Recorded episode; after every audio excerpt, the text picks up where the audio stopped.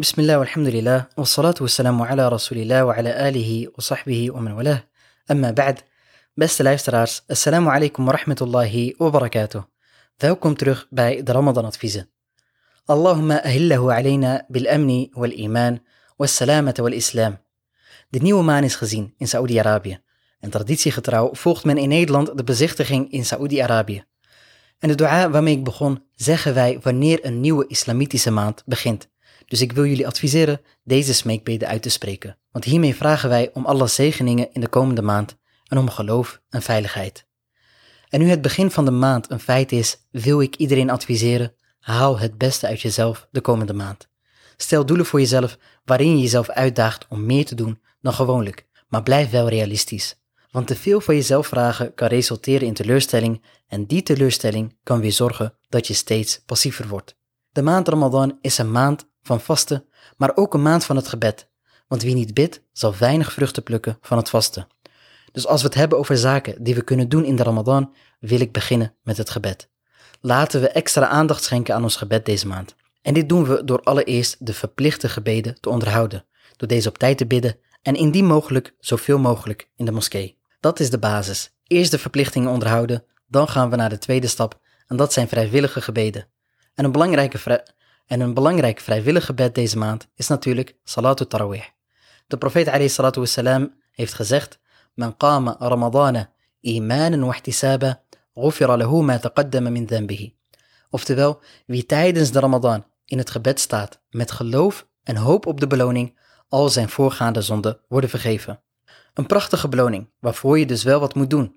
En alhamdulillah, ik denk dat iedereen met mij verheugd is om dit gebed weer gemeenschappelijk in de moskee te kunnen bidden.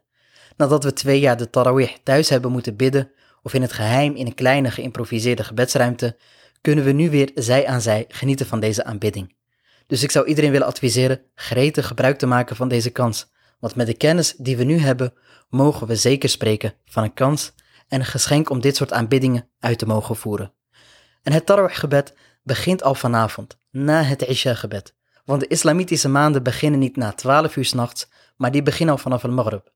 Dus probeer er vanavond al bij te zijn, want een goed begin is het halve werk. Voor vanavond hebben we eigenlijk twee belangrijke opdrachten. Salat tarawih bijwonen in de moskee en de intentie nemen om morgen te vasten.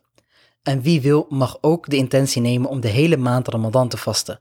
Op die manier hoef je niet elke avond opnieuw de intentie te nemen. En de intentie hebben we al eerder besproken, maar het kan geen kwaad om dit te herhalen. De intentie is niet iets wat we uitspreken. Ik wil daarom ook waarschuwen voor berichten die rondgaan waarin staat dat je een bepaalde dua zou moeten uitspreken of een bepaalde tekst, om daarmee dan je niet te hebben om te vasten. Het principe van de intentie is veel simpeler dan dat allemaal. De intentie neem je met het hart en spreek je niet uit. Elke daad die men doet, of dit nu een aanbidding is of niet, gaat gepaard met een intentie. En de nia heb je altijd voordat je iets doet. Dus waar het hier om gaat is een bepaalde bewustwording, een vastberaden besluit dat je met je hart neemt, om vanaf morgen de hele maand Ramadan omwille van Allah subhanahu wa ta'ala te vasten. Mogen Allah subhanahu wa ta'ala ons helpen deze maand om zoveel mogelijk aanbiddingen te doen. Wa sallallahu wa sallam wa barak ala nabina Muhammad wa ala alihi wa sahbihi ajma'in. Bedankt voor het luisteren. Wassalamu alaikum wa rahmatullahi wa barakatuh.